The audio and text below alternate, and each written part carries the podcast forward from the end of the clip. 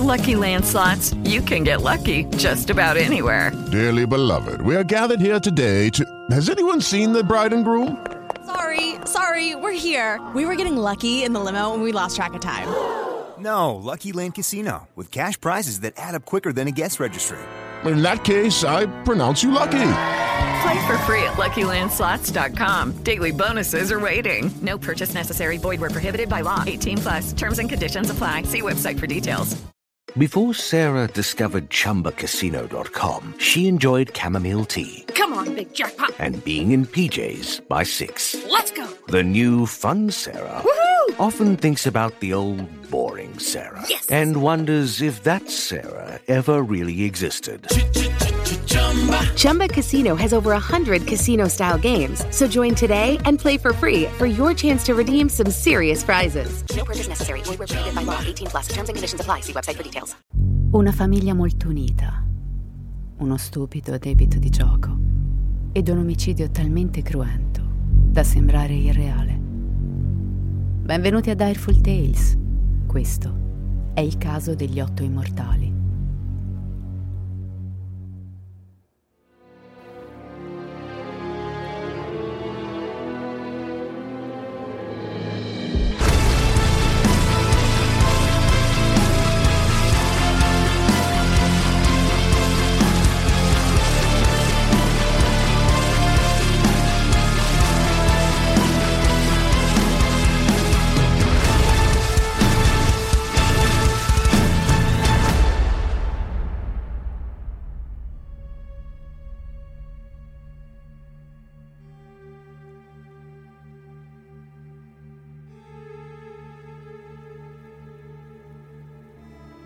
Esistono molti modi per raccontare una storia. Si può utilizzare un metodo puramente giornalistico o lasciarsi andare alla narrativa. Si possono utilizzare interviste o esperienze personali. Ci si può attenere ai fatti oppure lasciarsi ispirare e aggiungere qualcosa di proprio. Io prediligo il metodo narrativo, dove però non aggiungo mai niente di mio. Ciò che ascoltate ogni volta è solo il risultato di ricerche basate su fatti documentati. Non c'è finzione. Non ce n'è bisogno vista la crudeltà che ogni settimana viene proposta in questi pochi minuti che ci vedono insieme. Ecco che quindi l'episodio di oggi vi potrà sembrare strano, potrà sembrarvi un film e non qualcosa di reale. Ma vi chiedo di restare con me fino alla fine e tutto avrà senso, fidatevi. Mettetevi comodi, perché andiamo alle porte di Hong Kong, Macao, nella provincia cinese di Guangdong. Questo caso è tutt'altro che conosciuto. È arrivato alle mie orecchie grazie a una conoscenza asiatica che poi mi ha aiutato a spulciare un po'. Ma di questo brutale omicidio non c'è traccia nella memoria popolare delle persone. Restate con me, signori e signori, non per ascoltare una storia di omicidio, ma per ascoltare una storia di eroismo di fronte al male incessante e soprattutto per conoscere e commemorare le povere vittime che per qualche motivo non hanno fatto abbastanza scalpore da essere ricordate dopo un tale truce evento. Cominciamo. Macao può sembrare uno sfondo improbabile per un tale racconto di violenza e brutalità senza limiti. E in effetti la moderna Macao lo è certamente. È una città progressista che certamente non si preoccupa di nascondere e ostentare il suo lusso sfacciato. In fondo stiamo parlando di uno dei luoghi più ricchi della Terra. Nel 2020 ha superato il Qatar come luogo con il più alto prodotto interno lordo per persona a parità di potere d'acquisto. Questa ricchezza è costruita sul più tradizionale dei vizi umani, il gioco d'azzardo.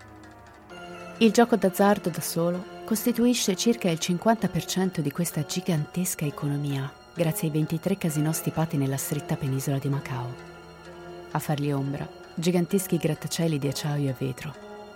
Ma i visitatori di Macao negli anni Ottanta non avrebbero assistito a uno spettacolo così opulento. Non c'erano grattacieli né mega casinò. Macao era una città in cui lo sporco si accumulava sia letteralmente che metaforicamente. Colonia portoghese per 450 anni, Macao negli anni Ottanta era la reliquia di una grande potenza coloniale, la cui importanza e il cui comando nel mondo era solo un ricordo. Una città così trascurata, piena di crimine, a volte senza legge, che alcuni avevano preso a riferirsi ad essa come il selvaggio West dell'Asia. La prostituzione dilagava. I trafficanti della triade attiravano donne da mezzo mondo, con la promessa di lavori ben retribuiti e dignitosi nel settore dei servizi, solo per avere i loro passaporti e costringerli alla schiavitù sessuale. Se erano fortunate e rimanevano nelle grazie dei loro rapitori, venivano rilasciate quando invecchiavano e non erano più redditizie. Se i rapitori pensavano che potessero fuggire, allora la polizia aveva a che fare con l'ennesimo tragico caso del cadavere mutilato di una donna straniera.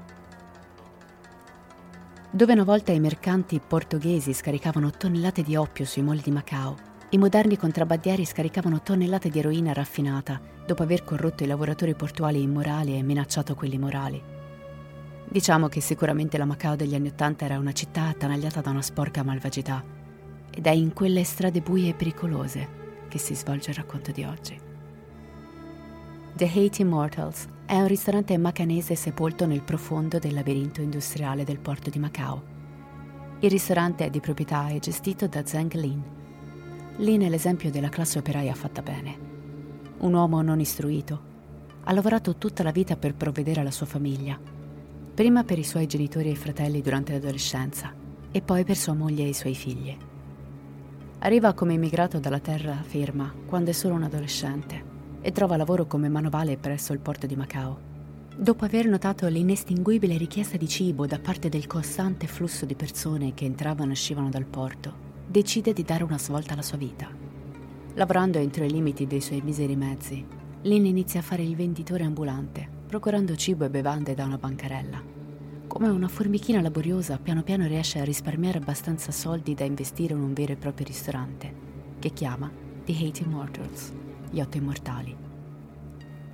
Continuando con questo approccio lento e metodico ai suoi affari, Lynn mette insieme i suoi profitti in continua espansione e un paio di anni dopo investe in un hotel per completare il suo ristorante, che nello spirito della tradizione chiama Hate Immortals Hotel. Zhang Lin sta vivendo il sogno di ogni immigrato continentale a Macao. Lavorare sodo, aprire un'attività, provvedere alla propria famiglia e assicurarsi che i propri figli ricevano la migliore istruzione e le migliori opportunità che ci si possa permettere, prima di mandarli nel mondo a godere di successi più grandi e migliori di quelli che si possono ottenere qui. Ma la vita, altrimenti impeccabile e invidiabile di Lin, viene macchiata da un vizio che si rivelerà ben presto la sua rovina e quella della sua famiglia, il gioco d'azzardo. Zhen Lin e sua moglie Zhen Huan-hee diventano dipendenti dal gioco d'azzardo. L'impulso di rischiare tutto in un brivido è per loro adrenalinico e gratificante come nient'altro al mondo. La presa che questa dipendenza ha sulla coppia cresce di pari passo con il successo dei loro affari, che a loro volta forniscono sempre più risorse per scommettere. Sono assidui frequentatori dei numerosi saloni di Mahjong di Macao ed è proprio qui, all'interno di uno di questi sordidi locali, che incrociano la loro strada, con Huan Ziheng, l'uomo che presto taglierà i fili rossi dei loro destini. Bevono e giocano d'azzardo insieme per molti anni, ma una sera del 1984, Zhen Lin, Zhen Huaiyi, Wang Ziheng e uno dei cuochi di Lin si siedono per una partita a cinque carte agli otto immortali, con Chen Lidong, la madre di Zhen Huaiyi, come spettatrice non partecipante. Il piatto parte con 16.000 pataka a testa, l'equivalente di 1.838 euro. Lin, sicuro di una vittoria quasi immediata nella sua seconda mano, dichiara all-in, spingendo tutte le sue fiche attraverso il tavolo, con un grande sorriso da orecchio a orecchio. Arriva il momento di mostrare le loro carte. Le fiche continuano a scivolare attraverso il tavolo, nelle mani di Huang Ziheng. Non è un problema, dichiara audacemente Lin mentre sorride della perdita con una risatina profonda. Mi sono ripreso da perdite molto peggiori di questa e lo farò ancora. Aggiunge, mentre scommette altri soldi. Ma Lin perde la mano successiva, poi quella dopo e quella dopo ancora, in uno schema di sfortuna che dà il tono all'intera serata. La notte volge al termine ed il sorriso di Lin è ormai scomparso da un bel pezzo. È sotto di 1,4 milioni di pataka, più o meno 170.000 euro. Ovviamente non ha modo di saldare immediatamente il debito. Così lui e Wang Ziheng chiudono la serata negoziando i termini di pagamento. E le garanzie? chiede subito Wang Zihang. La tua cazzo di posizione. Se non ti faccio avere i soldi entro un anno, ti regalo questo maledetto ristorante. Trovando questi termini più che accettabili, Wang Zihang prende congedo e scompare nella notte. Passano le settimane. Il tempo scorre per Li Zhen e Wang Zihang non ha intenzione di farglielo dimenticare. Una volta al mese, per tutto l'anno successivo, l'uomo fa un salto agli otto immortali per informarsi sullo stato del suo pagamento, ma ogni volta esce a mani vuote. C'è da sapere che questi incontri erano sempre condotti in uno spirito di reciproca cordialità. Wang Zihang non ha motivo di essere arrabbiato. Queste cose succedono nel gioco d'azzardo. E comunque vada, lui sarebbe stato più ricco di 1,4 milioni di pataka o il nuovo proprietario di un'ottima trattoria macanese. Il 4 agosto 1985 è una notte tipica per la famiglia Zen. Gli otto immortali è pieno di clienti. Molti sono ospiti abituali a cui la famiglia proprietaria è affezionata. Altri sono nuovi clienti che assaggiano le prelibatezze della casa per la prima volta.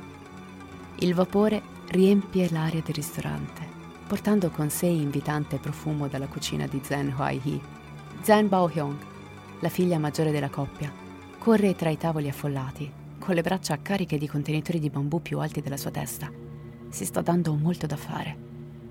Battute e risate si alzano in aria, interrotte solo dal regolare ticchettio della vecchia cassa battuta dalle veloci dita ossute di Chen Lidong, la madre di Zen Wei Hee, che si occupa di fare i conti al banco. Un ristorante pervaso da gioia e serenità. Il campanello sopra la porta suona allegro e una figura familiare entra nel ristorante. Bo Hong lo saluta sorridendo e si offre di accompagnarlo a un tavolo. L'uomo rifiuta educatamente, chiedendo invece di vedere suo padre perché ha bisogno di parlare di affari. Zanlin emerge da dietro una tenda di perline e si avvicina all'uomo che riconosce immediatamente come Wang Zihang. Attraversa il ristorante, appoggia i gomiti sul tavolo, la testa tra le mani e fa un sospiro stanco. Questo è diventato ormai un rituale regolare e noioso per Lin, avere a che fare con Wang Zihang e le sue lamentele ogni santo mese. Questa volta però c'è qualcosa di diverso, come una leggera elettricità nell'aria. Oggi lo stesso Wang Zihang è diverso. Oggi non si accontenterà di uscire dalla porta con le tasche vuote. L'uomo si volta verso Zenlin e uscendo gli ringhia contro. Tornerò più tardi, stasera. E così fa. Quando le tenebre hanno già calato il loro manto da ore, Wang Zihang, fedele alla sua parola, compare sulla porta a ora di chiusura. Ne ho abbastanza delle tue tattiche da strapazzo per non pagarmi. Indica il grande calendario appeso sopra la cassa e ricorda Zhang Ling che essendo passato più di un anno da quando il debito è stato contratto, gli spetta l'atto di proprietà del ristorante come da accordo. Zellin, per la prima volta, si sveglia dal torpore e si volta con rabbia verso di lui.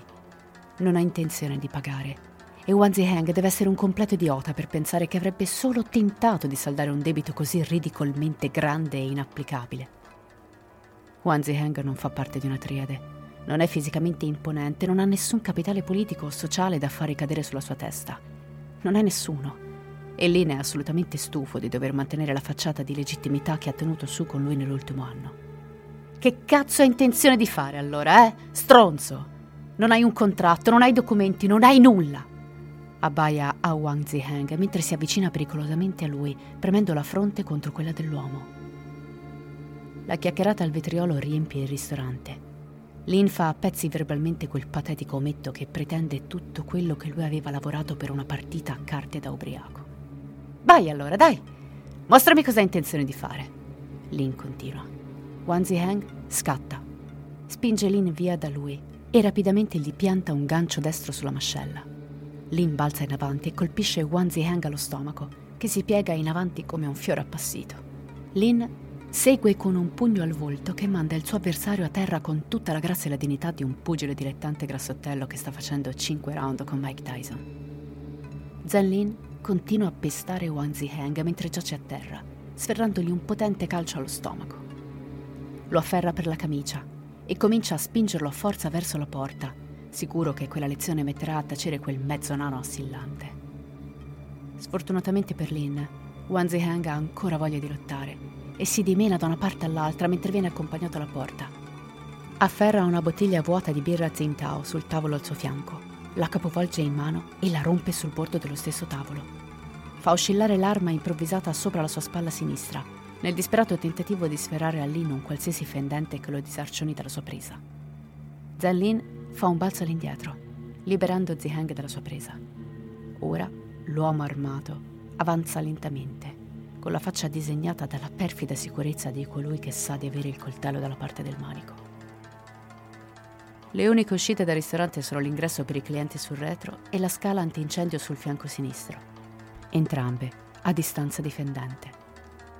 Il resto della famiglia, la moglie e i figli, che nel frattempo sono accorsi dal padre e richiamati dal baccano, si ritira nell'angolo più lontano da Huang Ziheng.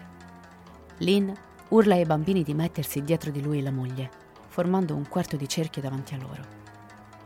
Ma uno dei piccoli, il figlio di sette anni, Huang Li, non ascolta le grida disperate dei genitori. È immobile, impietrito a fissare in preda alla paura, paralizzato come un coniglio sorpreso dai fari di un'auto in rapido avvicinamento. Huang Ziheng lo agguanta e lo chiude in una morsa soffocante tra il proprio avambraccio sinistro e il bicipite L'uomo preme la bottiglia rotta nel collo del bambino con la forza necessaria a tracciare una linea sottile di sangue. In preda all'eccitazione, inizia a schiamazzare. Ora perché non mi mostri cosa sai fare, Lin? L'adrenalina alle stelle. Wang Ziheng non avrebbe mai voluto che questo accadesse, ma forse è la volta buona che otterrà i suoi soldi. Abbaia a Chen Lidong di andare a prendere della corda, motivandola a sbrigarsi e stringendo il collo del bambino abbastanza forte da farlo squittire. Ordina alla donna di legare e imbavagliare la famiglia. Ma la signora è terrorizzata e le sue mani impicchiate si dimostrano troppo fragili e prive delle abilità motorie necessarie per completare il compito. Così l'uomo grida a Zen Wai di finire il lavoro. Ma nel momento in cui il figlio viene restituito alla madre, il suo istinto materno prende il piano controllo, facendola precipitare direttamente verso la porta, stringendo forte il suo figlio, cercando di spingerlo fuori, la donna inizia a gridare aiuto talmente forte da lacerarsi le corde vocali. Wang Ziheng non ci pensa nemmeno un secondo. Alza la bottiglia rotta e, senza esitare, la conficca nel collo della donna, proprio mentre sta correndo verso l'uscita. Zheng Ahi crolla a terra e suo figlio le cade addosso. La donna si contorce sul pavimento, cercando disperatamente di respirare, ma con più ossigeno che esce dalla ferita di quanto ne possa aspirare. Presto muore. Una densa pozza di sangue carmigno zampilla sul pavimento intorno a lei, mentre la sua famiglia osserva inerme, disperata. Tentano di urlare, ma attraverso i loro bavagli riescono a malapena a sussurrare. Ciò che resta è solo l'orrore riflesso nelle loro pupille dilatate e attonite. Wanzi Hang resta in silenzio, il volto vuoto e inespressivo. Sa cosa deve fare se vuole avere qualche possibilità di uscire da uomo libero. Inizia con Zenling. Lo trascina fuori dall'angolo e lo fa inginocchiare accanto al cadavere di sua moglie. Lo guarda negli occhi e mentre lo fa, gli conficca silenziosamente la bottiglia nel collo, facendola entrare lentamente, percependo la carne che si apre sotto la lama, prima di spingere l'uomo sopra la donna e fargli condividere il suo destino. Wang Zihan si china leggermente sopra Zenlin mentre il poveraccio si contorce come un verme che sta affogando. E aspetta, aspetta pazientemente che la sua seconda vittima finisca di sbattere a terra. Poi finalmente torna il silenzio. Il killer si volta lentamente e il suo sguardo cade su Zen Bailam, la cugina 61enne di Zen Lin. Con lei ripete lo stesso identico processo, ma non prima di averla presa a calci. Dopodiché la guarda morire dissanguata. In tutto questo Wan Ziheng ancora non pronuncia una sola parola. L'ultima adulta nella stanza incontra il suo destino. In uno schema ormai disgustosamente familiare, Chen Lidong, la settantenne madre di Zheng Ai-hee, viene trascinata fuori dall'angolo della sala e pugnalata al collo, mentre il mostro la osserva pazientemente morire dissanguata. E ora è il turno dei bambini. Wanzi Hang ritiene troppo barbaro pugnalarli a morte. Così, secondo la sua logica contorta, opta per strangolarli. Uno per uno prende i piccoli, li solleva da terra e li guarda intensamente negli occhi, mentre stringe le mani intorno al loro collo. Stringe più forte che può e resta saldo come il marmo mentre il dimenarsi e le urla soffocate cessano lentamente. Getta il corpo del bambino da una parte come un giocattolo rotto e poi passa al successivo. Per ultimo lascia Zhang Quan Li. Il piccolo di sette anni è ancora slegato ed è rimasto pietrificato in quel maledetto angolo per tutta la durata delle uccisioni. Prima di incontrare il suo triste destino, pronuncia una sola frase a Wan Zihang. Mia zia chiamerà la polizia e ti farà arrestare. Mentre il povero bambino cade zoppo e senza vita, non ha idea che le sue parole hanno appena condannato sua zia allo stesso destino di tutti gli altri del ristorante. Wan Zihang ora sa che c'è qualcun altro là dentro una questione in sospeso da risolvere. Chen Li Zhen, la zia di Zhen Huai-He, è seduta a casa quando viene scossa dal suono improvviso del citofono nel suo appartamento. Curiosa di sapere chi possa essere, solleva la cornetta e viene accolta da una voce profonda e sconosciuta. La voce non si annuncia, ma chiunque sia è in preda al panico e con il fiato corto. Spiega di essere un amico di famiglia di Zhen Lin e la implora di correre con lui agli otto immortali perché Zheng Quan Li sta avendo una crisi e la famiglia ha bisogno di aiuto. Naturalmente la donna non perde tempo. Indossa una giacca e corre al piano di sotto per incontrare l'uomo. Come sicuramente avrete capito, Wan Ziheng la sta aspettando. I due chiamano un taxi e una volta giunti al ristorante, Wan Ziheng ci mette poco a risolvere il suo problema. La morte di Chen Li Zheng conclude la serie di omicidi. Huan Ziheng ha rubato 10 vite innocenti in una sola notte. Una tale raffica di brutalità può essere difficile da quantificare e razionalizzare. Quindi lasciate che ve li ricordi. Zen Li, proprietario del ristorante Otto Immortali e patriarca della famiglia, 50 anni. Zen Huai He, 42 anni, morta nel tentativo di salvare almeno uno dei suoi piccoli. Zeg Quan Li, 7 anni, assassinato mentre si rifiutava coraggiosamente di accucciarsi di fronte al demone che gli ha portato via la famiglia. Zhen Baohong, 18 anni, Zhen Baiong, 12 anni, Zhen Baohen, 10 anni e Zhen Baohua, 9 anni. Quattro sorelle assassinate semplicemente perché presenti sulla scena. Chen Lin Zhen, zia di Zhen Huaihi, 60 anni. Zhen Bai Lam, cugina di Zhen Li, 61 anni, assassinata perché la sua disinteressata devozione alla famiglia l'ha messa nel posto sbagliato, al momento sbagliato. Chen Lin Dong, madre di Zhen Wei Hie, 71 anni. Ma come si fa esattamente a smaltire 10 cadaveri? Beh, nel corso delle otto ore successive, il killer smembra i corpi li avvolge in sacchi di plastica neri per la spazzatura, che getterà poi in parte nell'oceano, in parte nei cassonetti.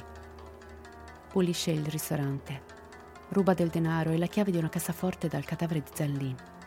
Poi lascia il locale, passando la notte nella vicina residenza degli Zhang, dove stravolto dalla stanchezza, chiude beatamente gli occhi, riposando tra le lenzuola della famiglia che ha appena sterminato. Il mattino successivo, l'autista del camion delle consegne trova il ristorante chiuso a chiave, con un biglietto sulla porta che dice chiuso per tre giorni. Si reca così a casa della famiglia Zhang, dove Huang ha l'audacia di rispondere al citofono, dicendo al fattorino che la famiglia Zhang è partita per un viaggio sulla terraferma. Passano quattro giorni. L'8 agosto 1985, un uomo del posto sta nuotando ad Areia Preta una spiaggia proprio lungo la costa dove Huan Ziheng ha gettato alcuni dei resti. L'uomo durante le sue tranquille bracciate avverte improvvisamente la sensazione di qualcosa di morbido, viscido, dall'odore putrido che gli sbatte contro la faccia. Tira sulla testa dall'acqua, strizza gli occhi per riprendere pieno controllo della vista e il suo cuore quasi gli salta fuori dal petto quando realizza che ciò che ha davanti è un piede umano semidecomposto. La polizia arriva rapidamente sulla scena. Agenti in uniforme occupano la spiaggia per rastrellare altri resti e parlare con l'uomo. Tra gli sforzi combinati della polizia marittima e la marea, alla fine della giornata vengono recuperati otto pezzi di resti umani. Quattro piedi destri, due sinistri e due braccia. La polizia che cataloga la scena deduce che si tratti dei resti di non meno di quattro persone. Due giorni dopo, il 10 agosto, un medico che passeggia con il suo cane lungo la costa rinviene con orrore un braccio umano sulla battigia. Lo strappa dai denti di fido, che si è già avventato sulla carne. E poi contatta la polizia, che inserisce il pezzo nella sua sempre più macabra collezione. Passano tre giorni. Il 13 agosto vengono scoperti i due pezzi finali, un braccio destro e un tallone destro di donna. In totale, 11 pezzi di resti umani vengono recuperati dalle acque intorno a Macao. Gli agenti sulla spiaggia ipotizzano che i resti mescolati appartengono a immigrati illegali provenienti dalla Cina continentale. Si pensa che un grande gruppo di persone abbia attraversato l'oceano con imbarcazioni improvvisate, che si sia imbattuto in acque pericolose, il che ha causato la disintegrazione della loro imbarcazione e l'annegamento del gruppo. Le condizioni scioccanti dei resti vengono attribuite all'opera di squali che hanno banchettato sul gruppo dopo la loro morte. Il CIT della polizia di Macao sposa questa ipotesi, poiché i resti stanno entrando nelle prime fasi di putrefazione e decomposizione e dopo diversi giorni di galleggiamento in mare vengono conservati in contenitori refrigerati. Judy was boring. Hello. Then Judy discovered ChumbaCasino.com. It's my little escape. Now Judy's the life of the party. Oh, baby, Mama's bringing home the bacon. Whoa! Take it easy, Judy. The Chumba life is for everybody. So go to ChumbaCasino.com and play over 100 casino style games. Join today and play for free for your chance to redeem some serious prizes. ChumbaCasino.com. No purchase necessary. Void where prohibited by law. 18 plus terms and conditions apply. See website for details. Encuentra las marcas, la inspiración y los precios que necesitas para ser dueña de tu estilo en la venta VIP de Macy's ahora mismo. Usa tu cupón o tarjeta Macy's y obtén un 30% menos extra en tendencias y novedades de otoño. También ahorra un 15% en básicos de belleza, cuidado de la piel y fragancias. Además, compra especiales y encuentra ofertas increíbles en las mejores marcas. En la venta VIP de Macy's, ahorro sobre precios regulares en oferta y liquidación, aplican excepciones. Ma l'ipotesi sviluppata dalla polizia crolla rapidamente quando gli scienziati forensi notano dei tagli eccezionalmente dritti e puliti sui resti. Se la loro condizione fosse stata dovuta a un attacco di squalo, i bordi degli arti sarebbero stati strappati e tagliuzzati. Nasce una nuova ipotesi, che questi arti siano stati ridotti tali da qualcuno, con un attrezzo pesante e affilato come un rasoio da carne. Viene immediatamente istituita una task force dedicata. Sfortunatamente però, la polizia non trova alcuna pista sostanziale nei mesi successivi e il caso comincia gradualmente a raffreddarsi. Questo fino all'aprile del 1986, quando il signor Lin invia una lettera all'ufficio dell'Interpol di Tuanzhong e al Dipartimento di Polizia di Macao. Questa lettera descrive la preoccupazione dell'uomo per suo fratello Zen Lin che l'autore della lettera afferma di non sentire da otto mesi. Spiega che suo fratello è un padre di famiglia onesto e lavoratore, che difficilmente si lascia coinvolgere in affari loschi. Spiega di aver contattato amici a Macao in precedenza per andare a controllare suo fratello per lui. E questi amici hanno riferito che Lin e in effetti tutta la sua famiglia non si trovano da nessuna parte, né al ristorante Otto Immortali, né all'hotel. Inoltre, Nessuno dei suddetti locali è abbandonato. Al contrario, sono pieni di gente ogni sera, con clienti, camerieri che corrono a destra e a sinistra e cuochi che spadellano in cucina. Tutto come sempre, ma con un nuovo proprietario che ne rivendica la proprietà, un certo Wang Zihang. Poi dà dettagli sull'ultima volta che ha visto suo fratello, nel luglio del 1985, quando si recò in città con le sue figlie minori, Zhen Baohen e Zen Bohua per visitare alcuni dei loro comuni parenti e lasciare le figlie lì a passare qualche tempo insieme. Chiude la sua lettera offrendo la sua ipotesi. Pensa che Zen Wei He la moglie di suo fratello, abbia avuto una relazione con Wan Zihang e che possano aver complottato insieme per uccidere suo fratello. Spiega la scomparsa dell'intera famiglia ipotizzando che, dopo che Wan Ziheng ha sostituito Zhen Lin come patriarca, ci sia stata una specie di discussione e Wan Ziheng abbia ucciso l'intera famiglia per proteggersi. La polizia trova le affermazioni contenute nella lettera successivamente fondate da giustificare un'indagine. Così fa visita al ristorante degli Otto Immortali, dove trova Wan Ziheng, che proclama con orgoglio di essere il proprietario del locale ma la sua sfacciata sicurezza vacilla, non appena la conversazione sulla sua proprietà e sul possesso del ristorante vengono sollevate. Gli agenti scavano nei registri fiscali e nei documenti governativi per cercare tracce di una vendita, ma non trovano alcuna documentazione. In compenso, scoprono che l'atto di proprietà del ristorante e la licenza per gli alcolici sono ancora tutti a nome di Zanlin. Le indagini si intensificano si fruga nel magazzino di cold case della polizia, esaminando cadavere dopo cadavere, confrontando ogni frammento di informazione disponibile con gli appunti della famiglia Zen. E ben presto si imbattono nel fascicolo di quegli arti ritrovati sulla spiaggia in agosto. Confrontano i pochi frammenti sparsi di impronte digitali che sono riusciti a recuperare dai resti e trovano una corrispondenza.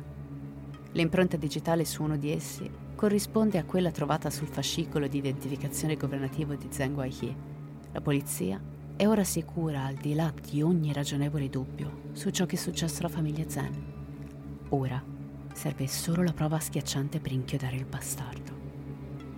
La polizia interroga i proprietari e gli impiegati delle attività commerciali intorno al ristorante degli Otto Immortali e trova ben 20 testimoni utili che confermano che c'è stato un qualche tipo di incidente nel locale. La maggior parte riferisce di aver sentito gridare e alcuni danno una testimonianza più dettagliata sull'aver sentito urti di mobili e qualche tipo di scontro fisico. Vi starete chiedendo ora perché nessuno di questi eventi ha denunciato l'accaduto alla polizia la notte stessa. Beh, ricordatevi che la violenza era all'ordine del giorno nella Macao del 1980. E credere di aver sentito solo un'accesa discussione o piccoli scontri fisici non è stato sufficiente. La polizia riesce a rintracciare ex dipendenti e vari contatti professionali della famiglia Zen. Un allevatore di polle e anatre che riforniva il ristorante riferisce alla polizia che il 4 agosto del 1985 ha fatto una consegna al locale nelle prime ore del mattino e tutto era completamente normale. Zen Lin e Zen Wai erano entrambi vivi e vegeti e i bambini si stavano preparando per andare a scuola, tutti in perfetta salute. La mattina dopo, però, delegò la consegna a uno dei suoi dipendenti, che riferì di aver trovato un biglietto sulla porta del ristorante in cui si diceva che sarebbero stati chiusi per tre giorni. Zanlin e l'uomo erano in rapporti molto cordiali dopo anni di affari. Così gli fece una visita di cortesia la sera stessa, dopo aver finito di lavorare. E trovò strano che l'uomo, che conosceva bene e che lavorava sodo, si prendesse una pausa e non lasciasse nessuno a gestire il ristorante. E trovò ancora più strano quando ad aprire la porta fu uno sconosciuto, Wan Ziheng, una vicina di casa di Chen Lizheng, interrogata dalla polizia per sapere dove si trovasse la donna scomparsa, testimonia dicendo che il 4 agosto ha visto un uomo sulla Trentina bussare alla porta dell'appartamento di Li Zheng. In quel momento stava portando la spazzatura nei cassonetti. Credendo di assistere a qualche pettegolezzo succoso, si è appostato in un angolo vicino e ha origliato per scoprire esattamente perché un uomo così giovane avesse bussato alla porta dei suoi vicini sessantenni. Dice di aver sentito lo sconosciuto spiegare che un parente di Li Zen aveva la febbre e aveva bisogno del suo aiuto. Delusa da una spiegazione così banale, è andata avanti e non ci ha pensato più fino a quando la polizia non ha bussato alla sua porta. Lentamente ma inesorabilmente, gli agenti accumulano un buon numero di prove da utilizzare per perseguire Huan Ziheng per gli omicidi della famiglia Zen. Ma non è ancora abbastanza. C'è bisogno della proverbiale pistola fumante se vogliono garantirsi la condanna. Le indagini proseguono e salta fuori che Wan Ziheng, appena rilevato il ristorante, ha licenziato tutto il vecchio personale e assunto un nuovo team. Strano, visto che gli chef erano da sempre acclamati per la loro bravura. Si scopre inoltre che Wan Ziheng si è stabilito nella casa della famiglia Zheng con la moglie e i due figli. Ha anche preso possesso di tutte le loro proprietà in affitto, senza però fornire alcun documento che dimostrasse che il passaggio era legale. Il pomeriggio del 28 settembre del 1986, una guardia di frontiera di 19 anni di nome Kwan Ki-hong è seduta nel suo chiosco al porto fronterico da Puerta do Cerco. Il giovane è abbastanza disattento, gli occhi semichiusi a causa di notte di alcolici. Presta a malapena attenzione ai compiti banali e ripetitivi che la sua occupazione poco eccitante ripresenta. Controllare e timbrare un flusso infinito di documenti con la testa afflosciata nella mano sinistra. Alla sua destra, fissata al muro, c'è una grande fotografia in bianco e nero di un uomo sulla cinquantina, dall'aspetto piuttosto minaccioso, un certo Huan Zihang, un ricercato da fermare immediatamente se avvistato. Il giovane Kin Hong non ha idea di cosa abbia fatto quell'uomo, ma deve essere roba seria perché la sua foto segnaletica ha il posto d'onore nel suo chiosco. Il giovane non sa che oggi sarà tutt'altro che un giorno banale. Un'auto di grossa cilindrata si ferma al suo posto di blocco, con all'interno una famiglia di quattro persone. Il giovane ufficiale prende i passaporti dalle loro mani e inizia a ispezionarli. Sì, quello della madre è a posto, quello della figlia pure, quello del figlio, anche questo è ok. Ma qualcosa non quadra nella documentazione del padre. Solleva il passaporto dalla scrivania, lo tiene davanti a sé e in quel momento l'illuminazione che mi venga un colpo. È Wanzi Hank. In un attimo il suo revolver è fuori dalla fondina e ora punta dritto verso il conducente dell'auto. L'agente spinge il pulsante di allarme antipanico sotto la sua scrivania e in un attimo la polizia si precipita sul luogo e arresta il killer.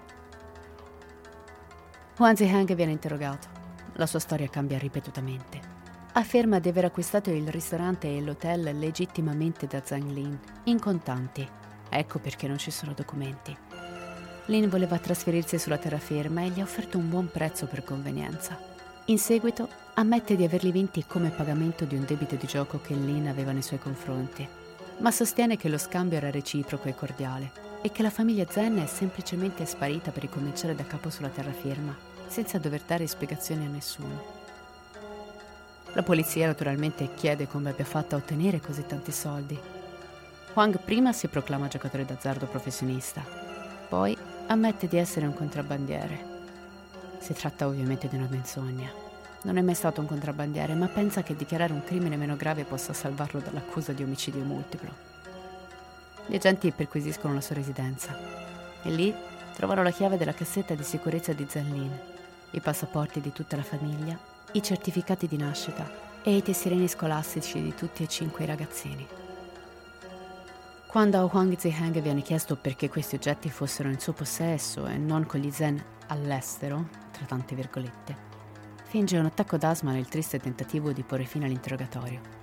Ma la sceneggiata non funziona. Così, in preda al nervosismo, spazza via dal tavolo le copie delle prove che aveva davanti Sbatte le mani sul tavolo e minaccia di suicidarsi mordendosi la lingua. Come sicuramente saprete, gli agenti di polizia hanno il dovere di prendersi cura delle persone detenute. Così gli agenti fanno l'unica cosa corretta che si possa fare in questa situazione. Lo gettano a terra, lo immobilizzano e lo imbavagliano. Per la sua sicurezza, ovviamente. Alla fine però, a causa dell'assoluta cavalcata di prove che dimostrano la sua colpevolezza, Wan Ziheng viene formalmente accusato dei 10 omicidi il 2 ottobre del 1986. Viene trasferito nella prigione di Colone, l'unico carcere per adulti del piccolo territorio di Macao. E diciamo che potrebbe essere uno shock per voi ascoltatori sapere che gli assassini di bambini tendono a non ricevere le migliori accoglienze in prigione e che personaggi sgradevoli che compongono la popolazione carceraria sono generalmente molto meno trattenuti nell'esprimere questa insoddisfazione rispetto agli agenti di polizia che hanno dato a Huan Ziheng una bella lezione nella sala degli interrogatori. Infatti, ci vogliono meno di 24 ore perché Huang riceva il suo primo pestaggio selvaggio in carcere. Benvenuto a casa. Nelle prime ore del 3 ottobre, un gruppo di detenuti si forma intorno alla singola cella che ospita Huan Ziheng. Misteriosamente quella notte i guardiani, di solito molto attenti e scrupolosi, dimenticano di chiudere a chiave la porta della sua cella. La pesante porta di ghisa viene ferocemente spalancata dal gruppo. I detenuti si ammassano nella cella di Wang e gli danno una rapida e brutale introduzione alla giustizia carceraria. Come mai nessuno dei secondini abbia avvertito il pianto isterico e le urla è ancora nebuloso. L'uomo, malconcio, insanguinato e pieno di lividi, viene raccolto dal pavimento da una guardia a fine pestaggio e caricato sul retro di un'ambulanza per essere trasferito in un ospedale locale e tenuto sotto sorveglianza armata mentre sopporta il suo periodo di convalescenza. Riuscite a credere che gli è bastato un giorno per riprendersi da questo selvaggio pestaggio? Cioè, questo è ciò che dicono le testimonianze almeno. Wang Ziheng tenta il suicidio due volte dopo il suo arresto. Il primo tentativo, non riuscito, avviene il 4 ottobre del 1986, solo due giorni dopo la sua incriminazione e un giorno dopo il misterioso pestaggio. Ovviamente casuale, non orchestrato. Trova un bidone della spazzatura in acciaio, con qualche millimetro di bordo affilato. Ci spinge il polso con tutta la forza che il suo corpo riesce a raccogliere praticando un taglio grande a forma di croce. Ma un altro detenuto lo trova quasi subito e l'uomo viene portato d'urgenza all'ospedale da cui era appena stato dimesso e dopo cinque ore di intervento chirurgico viene salvato. Il secondo tentativo di suicidio arriva il 4 dicembre. Le ferite riportate fino a quel momento erano così profonde e pericolose per la sua vita che gli è stato effettivamente concesso un periodo di ricovero in ospedale per riprendersi.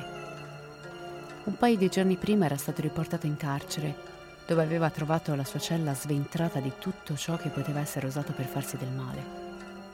Il 3 dicembre, però, mentre pranza nel refettorio, riesce a sfilare con un po' d'astuzia la linguetta di una lattina di Coca-Cola, infilandosela nella manica e poi in tasca. Quella sera, quando le luci del pianerottolo si spengono, segnando la fine delle ronde per la giornata, si siede da solo nella sua cella e usa la linguetta per riaprire la ferita ancora in via di guarigione sul suo polso. Viene ritrovato morto alle 8 del mattino. Il suo cadavere è ormai freddo da tempo, così come la possibilità di far giustizia per le sue dieci vittime innocenti. Purtroppo non c'è un gran risarcimento morale né una grande punizione che si sia abbattuta su Wan Ziheng per punirlo dei suoi peccati.